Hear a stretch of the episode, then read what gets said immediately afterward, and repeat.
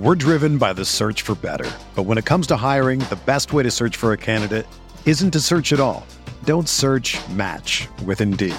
Indeed is your matching and hiring platform with over 350 million global monthly visitors, according to Indeed data, and a matching engine that helps you find quality candidates fast. Ditch the busy work. Use Indeed for scheduling, screening, and messaging so you can connect with candidates faster. Leveraging over 140 million qualifications and preferences every day, Indeed's matching engine is constantly learning from your preferences, so the more you use Indeed, the better it gets. Join more than 3.5 million businesses worldwide that use Indeed to hire great talent fast. And listeners of this show will get a $75 sponsored job credit to get your jobs more visibility at Indeed.com slash BlueWire. Just go to Indeed.com slash BlueWire right now and support our show by saying that you heard about Indeed on this podcast. That's Indeed.com slash BlueWire. Terms and conditions apply. Need to hire? You need Indeed. Another day is here, and you're ready for it. What to wear? Check. Breakfast, lunch, and dinner? Check. Planning for what's next and how to save for it? That's where Bank of America can help. For your financial to-dos, Bank of America has experts ready to help get you closer to your goals. Get started at one of our local financial centers or 24-7 in our mobile banking app. Find a location near you at bankofamerica.com slash talk to us. What would you like the power to do? Mobile banking requires downloading the app and is only available for select devices. Message and data rates may apply. Bank of America and a member FDIC.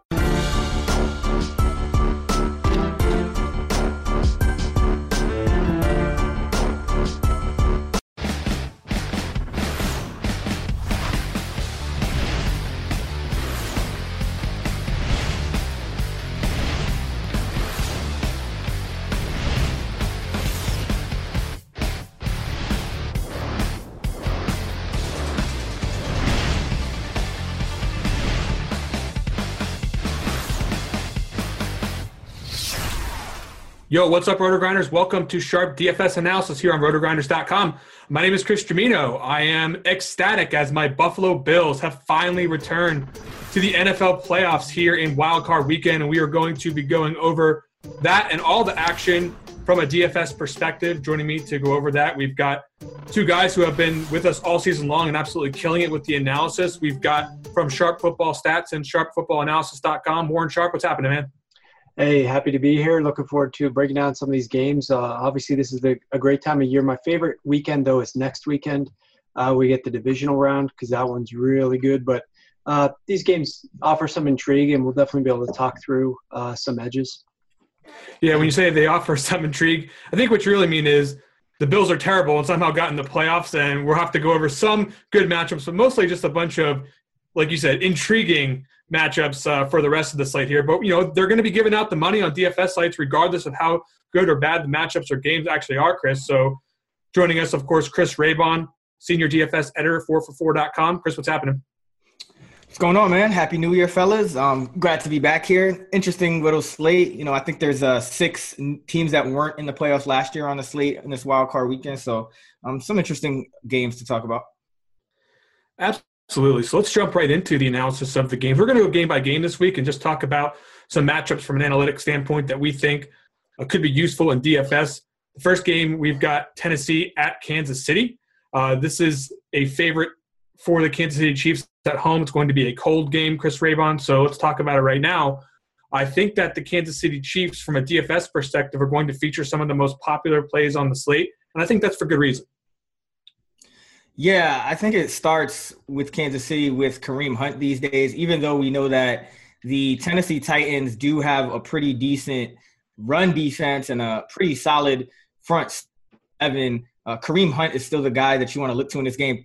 Even though Tennessee ranks seventh in run defense DVOA, uh, Tennessee has given up over 100 more receiving yards to uh, than any other team in the league. Of course, we all remember they got lit up by Todd Gurley a couple weeks ago. They rank uh, dead last in DVOA against running backs. So Kareem Hunt, I think, is in an interesting spot. Even if maybe he doesn't quite get it going on the ground, he's averaged over five targets a game in the four games that Matt Nagy took over, uh, bef- not including Week 17, and that that was up from uh, a little under four targets per game in weeks one through 12 under Andy Reid. But even uh, more importantly, I think for Hunt is the fact that inside the opponent's 10 yard line, Andy Reid was giving Hunt the ball on about 40% of the team's opportunities, that is carries plus targets inside the opponent's 10 yard line. But once Matt Nagy took over, that jumped to over 60%, so 62.5%. So Kareem Hunt getting a significantly increased usage in scoring position. I think if you're looking for kind of a running back that can match uh, that Todd Gurley type of upside that we've seen Gurley flash uh, in week 15 and week 16. Kareem Hunt is probably one of those guys that you know you can look to for that just because of how good his matchup is in the receiving game and how much he's used in scoring position. Even if his rushing yards don't necessarily blow the lid off, if he doesn't maybe get 100, 120 rushing yards, just that scoring position usage and that receiving usage alone can kind of mitigate that and still give him access to a very high ceiling on par with pretty much any other player on the slate. Yeah, we'll talk about some other backs. A lot of running backs with high ceilings on this slate. Uh, I don't think he'll be the most popular running back. So, from a DFS tournament perspective, we'll have to discuss what we think the best plays are. Now, Warren, when I take a look at what the Tennessee defense has done on your site, sharpfootballstats.com, one of the things they have done very well is limit explosive plays, both rushing plays and passing plays. And I think one of the most popular wide receivers on the slate will be Tyreek Hill. What's your opinion of how you think Tennessee's defensive style would affect a guy like him on this slate? Yeah, I definitely think that that's going to be um, a big factor. I think the Titans' explosiveness is the big thing that we need to talk about here. Uh, their ability to prevent explosive passes and runs. They've been able to do it over the course of the season. They've been even better at doing it over the last several weeks and months of the season. Um, it, there's no doubt Kansas City needs to try a few explosive passes to Tyreek. Uh, but I think the edge that Chris was sort of mentioning is the bigger one. I, I find value on um, potentially some of the props for Kareem Hunt uh, catching the ball out of the backfield. Look, um, the Kansas City, the Tennessee Titans are also very good against the run. And actually, we've seen Kareem Hunt, you know, the, the Chiefs sort of recommitted to the run. They had a really good stretch to start the season. But if you look back in hindsight, I mean, I'm going to uh, upset some of the, you know, truthers of, of Hunt here, but the three teams that he broke out these 100 plus yard ru- uh, rushing games on the season, which was only three up until, you know, the last few weeks of the season – those teams ranked 27, 29, and 30 at the end of the day. The Chargers, Redskins, and Patriots in terms of run defense on the season. So as it turns out, like these were just very bad run defenses that he was lighting up. Um, he ended up obviously they recommitted to him, gave him 24 plus carries in the, those three last games. Of course, forget the the last game that he sat out. Um, and he he obviously did very well in those games as well. But um, it's going to be interesting here to see how much they'll stay committed to him because those games that they played, the last few games that he actually had those carries, you know, they're playing like the Raiders and the Dolphins, not the Tennessee Titans run defense. Um, and so I think the Titans will be able to shut him down a little bit on the ground or at least slow him. And without the explosive nature of passing being available to the Chiefs offense here, which I think um, the Titans might be able to limit to some extent, it'll be a lot of shorter to intermediate passes for this offense. Now, that's right up Alex Smith's alley, of course, uh, but I think it gives a lot of upside to uh, Kareem Hunt as a receiver out of the backfield. They've had a couple of injuries to some of their other running backs. Um, so I'm really interested to see what the books line those props at when they put them out. Um, and that's definitely one of the, the first spots that I'm going to start looking when I break down this game uh, on the prop market.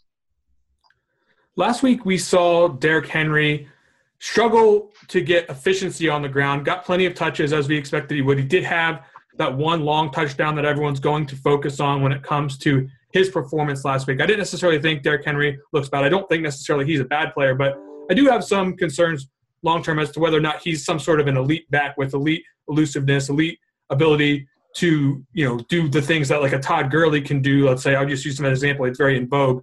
Warren, what do you think about Derrick Henry in this spot against the Chiefs? And overall expand that to the Titans' offensive philosophy and potential attack this week. I mean, I, I don't mind him. Look, Derrick Henry is Derrick Henry last week. Um, he obviously his overall yardage wasn't that impressive. His yards per carry wasn't that impressive, but on first down, where you know you're going to be running the ball a lot if you're the Titans, he still posted a 57% success rate.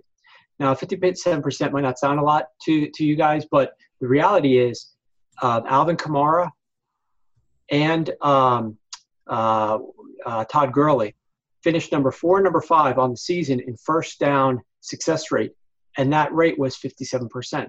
So it's obviously a massively small sample size, but the fact of the matter is he's going up against the NFL's worst run defense right now in the Kansas City Chiefs. Um, he, he's going to have the difference between him and DeMarco Murray is this, uh, in my opinion, on early down runs. DeMarco, if you want to get two yards or three yards almost every time, DeMarco Murray is your guy.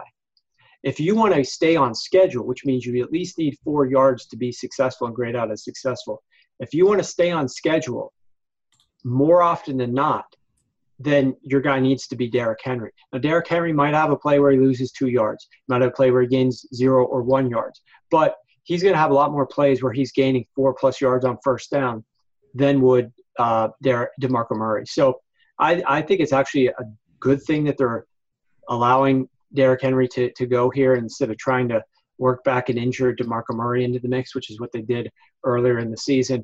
Um, it's, it's the matchup against this run defense. I mean, the, the Chiefs' run defense is bad, and uh, it's going to be incumbent upon them to try to shut down Derrick Henry because the Titans are obviously a run first team, and that's what they want to do. Agreed analysis there, Warren. I'm definitely going to have to try to come off these preconceived notions of the player that I've had for a little while here. Looks like a lot of people are in that club liking what he can do on the football field. Chris, when it comes to the Tennessee offense, any final thoughts or notes about how this game might go for them? Well, I think, you know, Derrick Henry had 28 carries and a couple targets or 29 carries last week.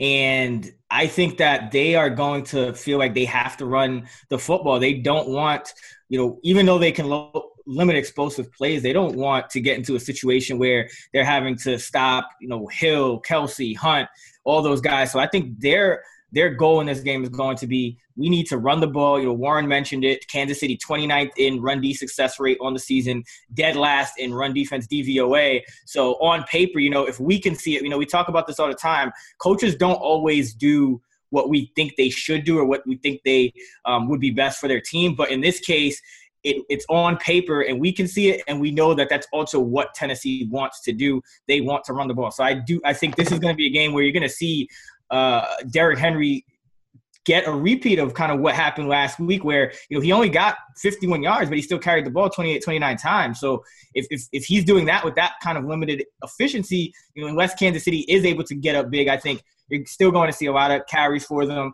um, for Derrick henry. I think if you're looking kind of for the contrarian angle on the game and, and in dfs it's you're to say okay well you have to kind of take it with a game stack then because you have to say if Kansas City gets up big, that's when uh, Tennessee, you know, would, would, that's really the only way Tennessee would abandon the run game. If that happens, then you're looking at okay, Marcus Mariota and you know Delanie Walker and and the receivers. But the problem is, since you know you got Rishard Matthews back and Corey Davis is back as well, Delanie Walker's target share has gone down a bit. He's been at around uh, like half dozen targets or, or less over these last couple weeks with with Matthews and Davis kind of uh, getting a little bit more. Corey Davis has also led the team in in market share of air yards over the past four weeks, and he also has more targets than Rishard Matthews over that span. Now that might that sample might be a little bit uh, you know skewed because they played the Arizona Cardinals and Patrick Peterson was on Matthews for that game, but um, that that's it's just kind of a tough situation where you know Eric Decker's been kind of the most consistent in terms of targets with well, at least five over the last few weeks. So it, it's a situation where if you're looking for a contrarian angle, I think that's when you want to take kind of maybe somebody in the Kansas City passing game or a couple of Chiefs and run it back with Mariota and a couple of Titans. But the, the the most likely scenario I think is that Tennessee keeps it on the ground as long as they possibly can, and given Kansas City's run defense, Tennessee could actually have some success in this game. So it might not be quite as uh, much of a, a bloodbath as we think if if Tennessee is able to do that and keep the game close. It could be one of those lower scoring games. But if it's going to be a higher scoring game, I think Kansas City has to get up early, and then you're then you're looking at um, the the uh, the Titans receivers, and you know I think Wa- Delanie Walker is always going to be that first choice. Um, after that, it's almost a crapshoot because Rishard Matthews hasn't really stood out the the way um, that he should over these last few weeks with Corey Davis back. He's not really operating as that true number one anymore the way he was earlier in the season and for most of last season. Excellent stuff there, Chris. Let's move on to our next game here. take a look at the Rams and the Falcons.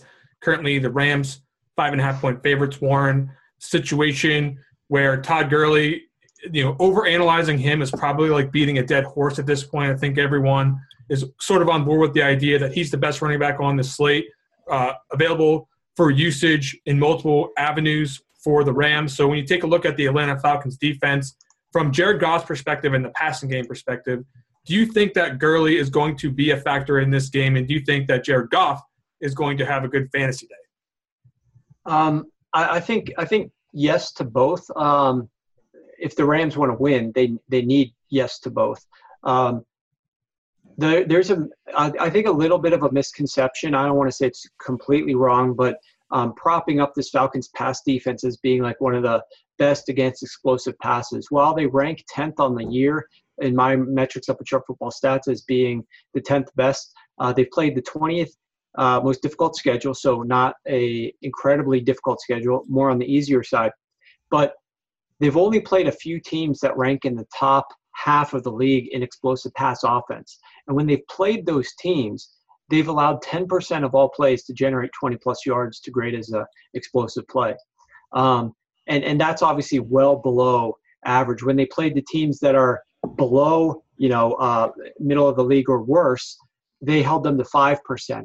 So uh, you might think, okay, this this is natural for that to happen. Well, the difference is the Rams are actually the third most explosive passing offense in the league, and McVay's done a great job of designing pass plays that are able to gain long yardage, but don't necessarily have to be really deep dropbacks and really deep throws from Jared Goff, um, which limits the ability of the defense to get a pass rush on him. And look, I, I think if you take a look at what the Rams have had to face in terms of explosive pass defenses this season, not only have they played one of the most difficult schedules overall, but from week five onward, they've played 11 games. Forget week 17 where they sat. 11 games.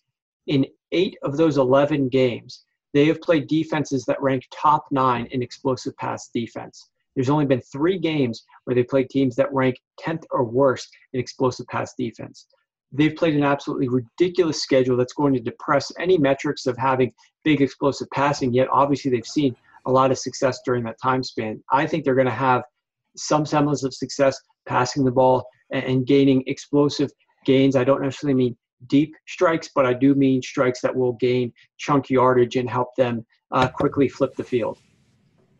Excellent stuff there. So that's that's good news. Uh, Jared Goff is very expensive on some DFS sites out there this week, but uh, that could make him slightly more contrarian than he should be if you're looking at DFS rosters and uh, the pass catching, options.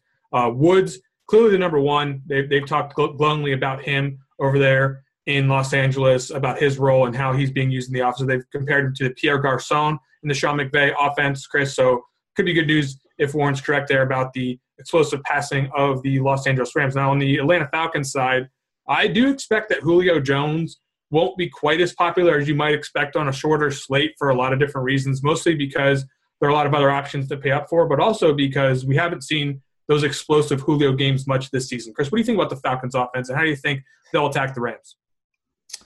I think that you're going to see Rams cornerback Trumaine Johnson probably follow Julio around for most of the game, but I think in this situation, you're going to see, I think you're going to see Julio get a ton of targets. I think that they've kind of heard this these whispers all year about Julio's uh, underused and this and that. And these last couple of games, I mean, he has he has had you know his usage has been there. You know, yeah, he hasn't had the the monster games, but I, I do think they'll go through Julio. But they they also have been throwing to Devonta Freeman a lot more. He had seven targets a few weeks ago. I believe it was three weeks ago. Then he had 11 targets in week 17. So I think that's something that they want to keep on doing. But for the most part, I think you're going to see the Falcons just p- play as they normally do. Um, this Rams off defense, excuse me, has been uh, tough against the pass all season. Uh, you know, and Aaron Donald is going to be uh, somebody that they're going to have to figure out how to stop. So I don't, I, I expect you know maybe maybe the uh, you know maybe they'll do some screens and some stuff like that to kind of slow that pass rush down and to slow him down. So I think I think Devonta Freeman and Julio Jones are going to be you know as usual just kind of that the, the biggest parts in that game. And you know Mohamed Sanu is kind of that that second option in the passing game. Uh, I do I do see that the Rams have been somewhat vulnerable inside. You know, Nickell Robey Coleman, he's going to be at a size disadvantage in the slot if he's covering Mohamed Sanu one on one. So I think that that is another place where Matt Ryan may go only because we know that Matt Ryan is is a kind of quarterback that he likes to take the matchup and take what the defense gives them. Uh, the Rams are you know third in pass defense DVOA and 22nd in run defense DVOA though. So I think you know Freeman in the screen game and Freeman uh, you know, on the ground is going to be is going to be a, a, big part of Atlanta Atlanta's offense. But I don't think that I don't really think that Julio's not going to get targeted. It's just like you said, we might not see a, a, a blow up game from him, but I think the targets will be there. Excellent stuff there. Moving on right along to the Buffalo at Jacksonville game. This is big favorites for the Jaguars at home, Chris. And look, I'm, I'm, i mentioned at the start of the show, I am a Buffalo Bills fan. Happy to be back in the playoffs. Happy to have the drought over. But the game script paints itself pretty clearly as one where the Jaguars should attempt to exploit the weakness of the Buffalo defense. Uh, first, talk about that weakness, and then paint a, the rosiest possible picture for a Bills fan of how this game could possibly go differently than what we expect it to. Yeah, this game is really interesting because it's it's one of those games where, at on one hand, it's kind of the game where I could see the biggest blowout, you know, of Jacksonville just destroying the Bills. But on the other hand, I, I also feel like it's the most likely upset just because when you have, you know, two teams that, you know, they're more built around defense than offense, you can always get into these kind of lower scoring games where, you know, a turnover or something unexpected kind of tilts the whole game. So it is an interesting game from that perspective. But Buffalo, as you alluded to, they rank number 31 in the league in run defense DVOA. They are 12th in pass defense DVOA. So this is a clear defense that is weak against the run. They, they try to limit plays over the top, both in the passing game and the running game. We remember against Kansas City, they actually played two safeties deep, even though they were going up against Kareem Hunt and still managed to stop him. But that was one of the only times all year that their run defense really stopped anyone. Buffalo is um, they they're only in 25 percent of their games have they not given up a rushing touchdown. That's tied for worst in the league. So pretty consistently Buffalo giving up production on the ground. So I think this is a game where Leonard Fournette, he's only had under 20 touches only three times all year. I think the Jaguars, this is exactly what they it's another situation where again, there's certain teams where we don't know exactly what they're going to do, but like the Titans, the Jaguars are a team that has shown that they want to run the football and it, it, matches up perfectly. So yeah, you could say, well, Buffalo is going to sell out to stop the run, but that really, you know, that that might not work, or it might, you know, they, they haven't really been able to stop the run all season outside of you know one game against really Kansas City when Kansas City was having issues probably even beyond what what Buffalo is having on defense at the time. So. Um, you know that's that's kind of how that's kind of how the Jaguars are going to attack it. Now, if Buffalo is going to win, I think it's going to really come down to their defense and to forcing turnovers. You know, Buffalo hasn't made the playoffs in a number of years, but neither have the Jaguars. And these are going to be two inexperienced teams going into the playoffs in terms of playoff experience. And in general, they're pretty, for the most part, young teams on the younger side. So you could see, even though Jacksonville is at home, you could see Blake Bortles make some mistakes. You could just see other players on that team make some mistakes on special teams or whatnot. And I think that's how the Bills would win. I think if you're looking for a contrarian angle in DFS, it's definitely that Bills defense, perhaps stacked with somebody like with Sean McCoy, because I know he's gimpy and ankle injuries actually do have about an 11% uh, effect uh, in terms of lowering production for a running back, but at the same time, there's there's almost no other way that Buffalo wins this game except you know their defense and except with Sean McCoy. So um, that's kind of the contrarian angle in DFS. But if if I'm if I have Leonard Fournette in my lineup, I don't even think I want to run it back with anyone on the Bills passing game or anything like that. I just want Fournette and I want the Jaguars D. And I just, you know, Fournette, I, I ran the correlations. Fournette is pretty much negatively correlated to every other uh, Jacksonville skill player. Um, and you, that, you don't always see that with running backs. So like, for example, Todd Gurley, um, he's actually positively correlated uh, with, with guys like Jared Goff, Sammy Watkins. You know, G- Gurley to Goff, I mean, Goff to Gurley, excuse me, is one of the stronger correlated stacks on this whole slate. Um, but Fournette, Bortles to Fournette is not the same. And um, you know, I think if if the Jaguars have their way, it's going to just be Fournette running the ball. Um, and if it's a contrarian type of situation where something we don't expect happens, I think you're going to see turnovers and that Bills defense flourishing. All right, Warren. So tight end position, pretty pretty sparse here on this week. Just a couple of really usable options. Charles Clay has been getting a lot of targets for the Bills, but my concern is that the Jacksonville defense isn't a great matchup individually for him. Do you have anything positive to say about the Bills' offense here, or is this mostly all good things to say about the Jags D? No, I mean there are a few things uh, positive about the Bills, but as Chris mentioned, it kind of they hinge around LeSean McCoy being there at better than 75%. I mean, uh, he's indicated that something along the lines of he doesn't want to play if if he can't cut uh, without pain. I mean, let's be realistic. Like it's you're gonna have to do what you have to do, um, get it shot up or or or something. But I mean, uh, your team needs you out there, and unless you really can't do anything, like if it if it hurts a little bit when you cut, then it hurts a little bit when you cut. Like uh, their backup is not going to get the job done here, so they're going to need him out there. But I will say this: um, on the lone positive uh, for the Bills, well, there's a few positives. Number one, you look at what they've done over the last like six, seven weeks, and their losses have come against really good run offenses, like really, really good run offenses. If you throw out the Chargers game where Peterman was in there and, and stuff, um, they got crushed by the, the Saints, who ranked number one. Um, they got beat pretty handedly by the Patriots both times, but they ranked number three in rushing efficiency. Um, they were able to beat the Chiefs, who are a top five run offense and they were able to beat the Colts and the Dolphins twice. And both those teams are, you know, bottom 10 rushing offenses. Jacksonville somewhere in the middle there. They rank like 12th to 15th in some of my metrics. Um, the the the other positive for them is that Jacksonville obviously is susceptible to being run on, and against running back passes, they rank 29th. So I mean, that's why it's so vital for me in this matchup. Like the main thing that Buffalo needs is the thing that they lost last week. And so it really sucks for the Buffalo fans uh, because you got there, but you lost the key thing that you're going to need to have a chance. Um, but may, maybe he comes back and maybe he plays well. We'll just have to see. Um, on the reverse side, the only thing I'll add here is uh, that kind of negates a little bit of what I said about the Jags rushing offense being, you know, mediocre. Is that over the last like since what week ten, they've played nothing but really good run defenses. And San Francisco, they played in week 16. Their run defense, as we discussed on the show, was trending upwards, uh, not being on the field quite as much with Jimmy Garoppolo. So they were playing better, but they were basically playing teams that rank inside the top 13 in like all seven of those games in terms of difficulty uh, to run the ball against those teams.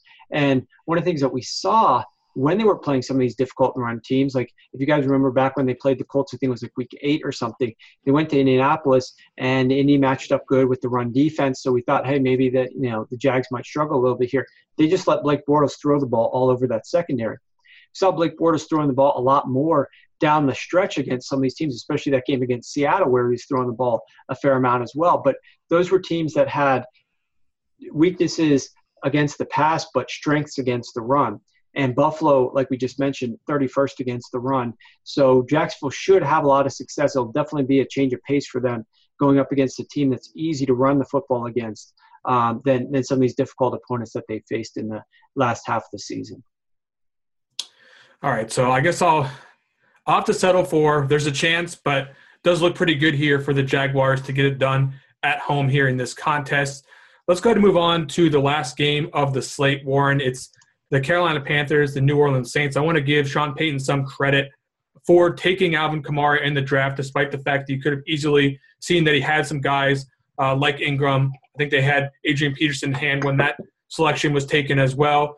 Went ahead and found a way to get him on the field early in the season, has gotten the most out of those backs. But now there's an interesting situation from a matchup perspective where the Carolina Panthers have actually been most susceptible, as far as I can tell, to the wide receiver position in their recent weeks so how do you think that Sean Payton will come out and attack this defense today? Is it go, is it going to be the running backs again? I can't imagine they don't use them uh, as heavily as they possibly can. But do you think that this game script will include more Saints passing? Um, I, I, think it'll be very balanced, and I think the amount of passing always will come down to game script for the Saints in the second half. Um, how the run game's doing, how much of a lead do they have? Uh, the Panthers secondary obviously has been a little bit more susceptible over the last you know half the season in terms of deep passing. Uh, but I will say that you know one of the things that's really concerning about this matchup in general, and you know the, the Panthers in the past have been able to do a little bit better against the Saints than they've done this season.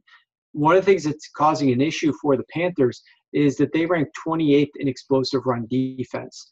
And that's a big strength of the Saints. Obviously, they rank fifth best, um, having gone up against a pretty decent schedule. So, you know, you, you've got these two sides of the ball here where uh, the, the Panthers might be good overall and run defensive efficiency, but they're allowing big runs. And unfortunately, like the way I define explosive runs are 10 plus yards. But you know, we've seen these Saints backs. I mean, they don't stop at 10 yards. You know, they don't stop at 11 yards. They're they're breaking 30, 40, 50 yard rushes, and, and they're tremendously dangerous in the open field, whether they're juking you, sprinting past you, or knocking you over.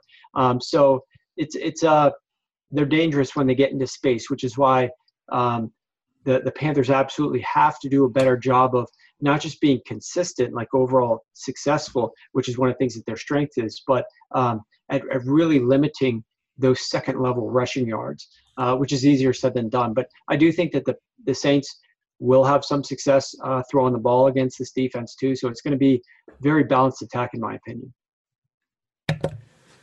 Yeah, that's uh, that certainly makes a lot of sense. It would be consistent with what Sean Payton has done in his career, where he you know he seems to devise his offense uh, in, a very consistent manner. Like they've been more balanced than I think people would give them credit for. Although you know the attempts are down for Drew Brees this season, Chris. So when you take a look at this matchup uh, from the other side of the ball on the Carolina side of things, if the Saints are able to stay balanced and do what they want to do, how do you think that means we'll see Carolina come to the table from an attack standpoint?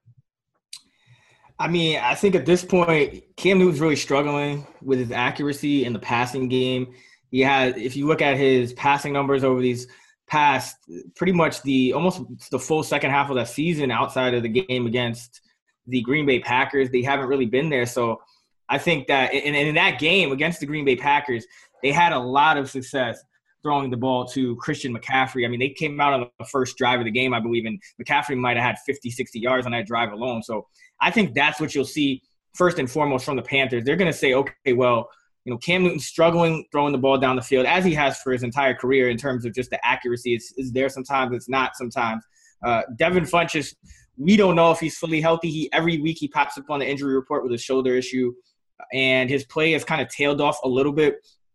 Um, so I think that Christian McCaffrey could set a season high in touches in this game. I think they're just going to plan to get him the ball as much as they can to get Cam Cam Newton some easy yardage and some and, and some easy throws, and not force him to always have to chug it down the field to chuck it down the field to Funchess, who you know that that that's erratic. And then Greg Olsen, you know, he was only one of nine passing to Greg Olsen last week as well. I expect that to improve. I think if you're looking for kind of an X factor in this game, you know, we know Christian McCaffrey is going to kind of get his, so I don't necessarily wouldn't call him an X factor because on the other side of the ball you have uh, Alvin Kamara who can essentially match Christian McCaffrey and a lot more. But I think an X factor is really Greg Olsen because over these last three weeks, you know, Greg Olsen came back, uh, then he missed a game again, then he came back again, and he the first game back he had he played on 90 over 90 percent of the snaps, but wasn't even targeted.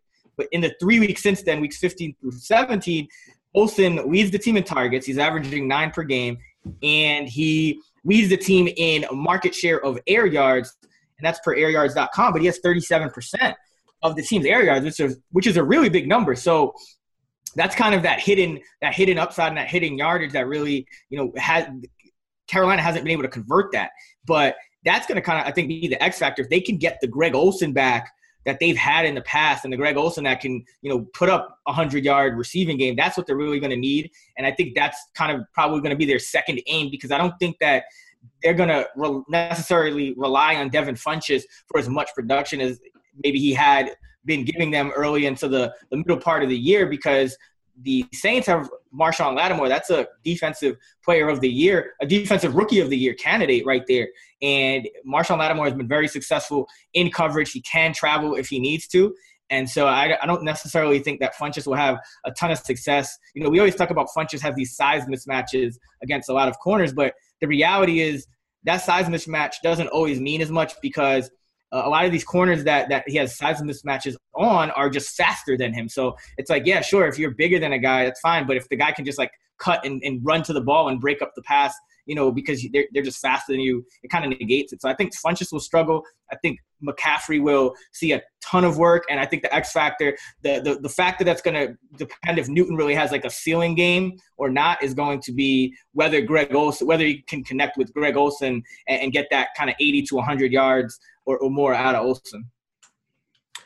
All right, excellent job, guys. Let's cap off this episode with a little bit of a curveball, Chris. I'm going to ask you a question for two players. I want to know the player that you think you're going to need in these big DFS tournaments to get it done, and the under the radar play you think you're going to need in order to fit him in to your lineup. The player I think you're going to need. I'll put it. I'll, I'll give you. I'll give you a. I think you're going to need a Jared Goff to Todd Gurley stack. I think that's nice. what you.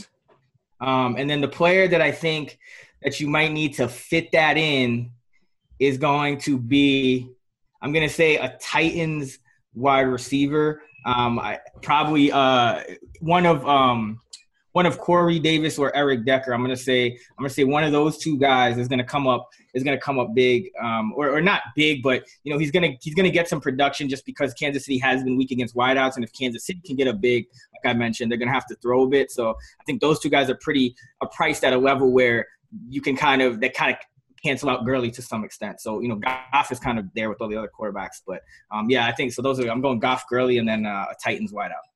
All right, Warren. Similar question. Just a play that you think you have the most, you know, the most strong feelings for for this slate, not named Todd Gurley. Um, yeah, I think I think we have to just go back uh, to the Chiefs' backfield. Um, I think there's a lot of upside there um, for the Chiefs and, and their run game. Um, so I think uh, both out of the backfield as a receiver um, as well as a rusher. Um, so I think that there's a lot of upside there. And then a player that I think might need to, um, or who could, like if you put him on some tournaments, uh, help you. It's it's, but he's got high variance in my opinion. Uh, has got to be, you know, we just talked about the the uh, Panthers and their passing game, and you know I think they need to run the football a lot. Uh, but it, it could be one of the receivers opposite of Devin Funchess. I mean, they don't have many people. I'm a little bit down on Greg Olsen, um, and I think Funchess could get taken out of the game to some extent. Um, and if you look at the the spread and the way this game's probably going to go, you probably are going to find the Panthers trailing. I think it's incumbent upon them to be able to run the football and not turn this into like a Buffalo Bills type scenario where the, their offense is getting off the field quickly and the Saints can just wear down their own run defense. Um, so one of those guys uh, opposite of Funchess is going to have to come through uh, for the Panthers to have some success, and they're probably going to have to get you know a little bit more frequent targets to them um, in the in the last half of this game, due to the fact that they probably will be behind on the scoreboard, and this is a all or nothing type game. Um, I I also think that you know this is a high variance game for Cam Newton. He could either run the ball really well and have a really good day, um, scoring through the air and on the ground, or it could be a game where you know he gets smacked in the mouth early, doesn't have a lot of success passing, and then j- just ends up to be a total dud. So I don't really have a very good feel for him, but he is a guy who, uh, of all the quarterbacks on the slate, um, one of the guys who could probably, in an underdog role, uh, carry your team the furthest if he hits. All right, guys, that is going to do it for the wild card edition of Sharp DFS analysis. Stay tuned for the rest of the Saturday and weekend programming here on RotoGrinders. You can check out what Warren does, Sharp Football Stats, and sharpfootballanalysis.com. You can also check out what Chris does on 4for4.com and the DFS MVP pod. Best of luck in all of your contests for Warren, for Chris. I'm Chris. We'll be back again next week.